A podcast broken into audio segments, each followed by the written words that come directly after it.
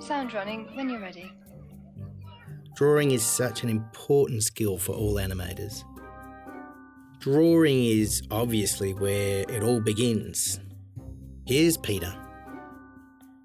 For me and for Nick, I know, and for Richard Starzak, all of us at Aardman, we sort of think in drawings. I have countless books around me which are full of doodles.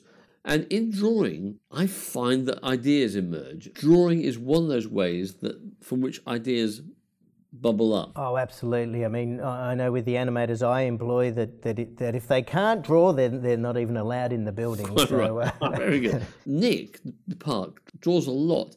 It, he draws the same thing over and over again. I mean, if you looked at his sketchbook, you would find thousands of Gromits in there, I think, and thousands of Wallaces. Uh, and now he's working on a caveman film, thousands of these cavemen. There's, an, there's a picture in the exhibition of a sketch from Nick's sketchbook from Grand Day Out. He sketched the rocket in the cellar of Wallace's house. And in the bottom, I think it's in the bottom right hand corner, there's just a little, there's a, there's a sort of a, a sheep for some reason, a picture of a sheep on the wall. You think, what on earth is that doing there? We'll call him Shaun, eh? Hmm. Come on, Shaun. I'm pretty sure that Nick considered sheep to be funny very early on. And then when he made the film A Close Shave, he only decided to get into sheep rustling because he found sheep so funny and he knew that sheep infesting Wallace's house would be a funny idea. A sea of sheep would be a funny idea.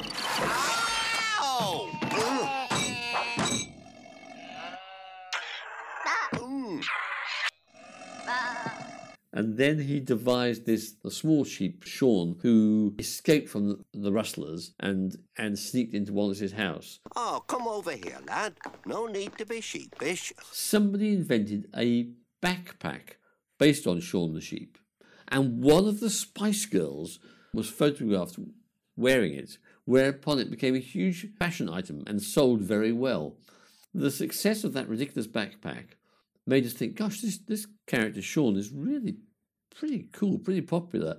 I bet we could do something else with him. And then it was Richard Starzak who uh, had the very brilliant idea to devise the Shaun the Sheep series. He took the character that Nick had designed and just gave him a whole new world. What we see in Shaun the Sheep is what the world of the sheep farm that no one, no human ever gets to see. It's, it's what sheep get up to when humans are not looking. And you can see this in the sheep doodles sheep playing football, sheep disco, sheep getting up to all sorts of mischief. And of course, Shaun is the mastermind. Looking back, I love looking at the way in which you can track the genesis of in Nick's head, how it appeared in a close shave, how he, how that character became loved so quickly, how we then thought, oh, can we can we develop stories just around that character? How that turned into the Shaun the Sheep TV series and then the Shaun the Sheep feature, and that's a kind of global phenomenon. They've animated everything from glass to rain, monsters to chickens. They've made the smallest animation using a magnifying glass right up to their largest animation where they brought an entire beach to life. They've done CG animation, but their greatest creations have been made with plasticine. No chicken escapes from Tweedy's farm. The whole philosophy is to do everything you can do in live action. We'll do in, we'll do in puppet animation, and try not to hold back. Try not to let it limit us. You know, Oh, right. How does it work? half the animation, no more. You know, eighty percent of the acting is done, I reckon, from the nose up. You just gently tweak the eyebrow a little bit, and the smallest touch slightly affects the way you understand what he's thinking. Get me a chicken and I'll show you. I know just the one. That is the most single most important aspect of the whole movie. Actually, is is those close-ups of their faces. Yeah. The way they talk is we have to replace the mouths every single frame as well um, for every syllable of every word. And it's a technique that we developed developed after uh, the wrong trousers. In fact, Yeah. I think Af- on a close shave. We had Wallace's, so that each animator could actually animate Wallace's mouth in the same styles. Our animators end up being sculptors as well. That's part of the deal when they join. They have to be really, really good, careful with their hands, and you know, good. At, it's very fine modelling with the clay as well as acting, which is really what it's all about. The big thing there was designing chickens, of course, and, and making chickens that could move and emote, given the shape they are, because they are mo- the most unanimatable shape on Earth almost. I don't want to be a pie. I don't like gravy. After so many years, Wallace and Gromit were to star in their very first feature film. The very first vegetarian horror film. I'm a believer in a film that has a fundamentally comic idea at its heart, dramatic but comic. So, all of this is to say that The Were Rabbit was the perfect example for me because some great evil has come to town. Hello? Is anybody there? Your, your hero must cure the evil that's come to town for some reason. That's that's a highly dramatic notion.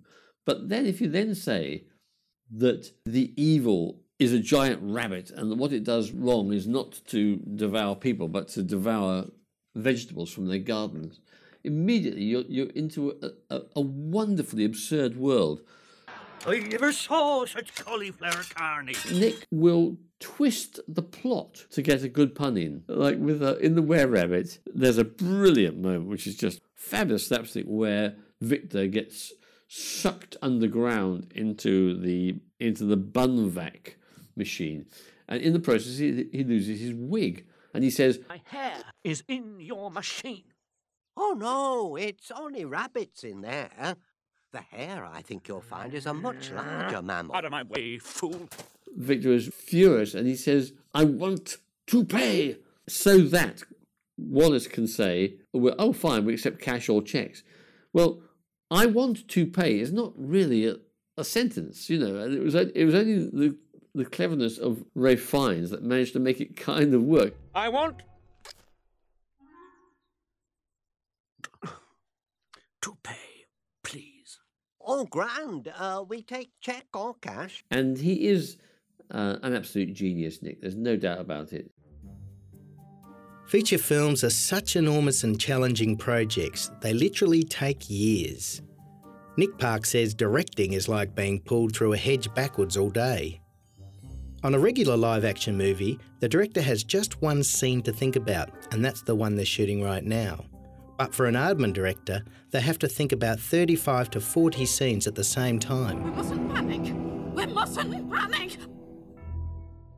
A feature film is a mountain of it's a mountain of work. It's like when you start on a film, it's like climbing Mount Everest, and and the top is invisible in the clouds. It's it's a huge challenge, and you must love it. Having made, you know, the, well, effectively two half-hour films with Wallace and Gromit, we thought that making a feature film was basically like stringing three or four half-hour films together.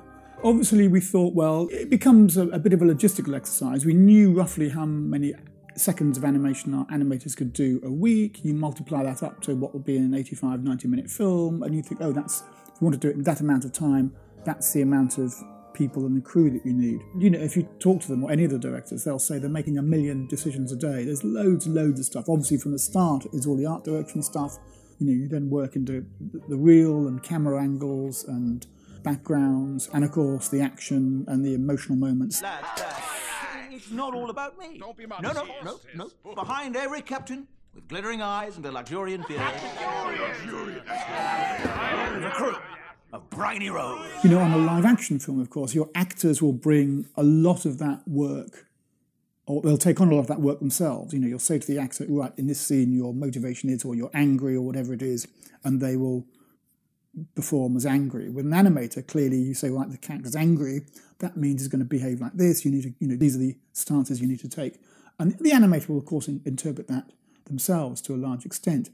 But you are having to break down all those individual actions with the animators, which, of course, as a live action director, an actor can say more or less say, "Well, do you mean something like this?" and just and just kind of perform it just so. Extras are very bad news in animation, and scenes with extras in are, are, are what we fear. Large crowds are the hardest thing in puppet animation, as you As you know, the sea is difficult, but crowds, my crowds kill you. Oh, sweet Neptune's briny pants. In part three, we'll talk props and characters and what makes them so charming.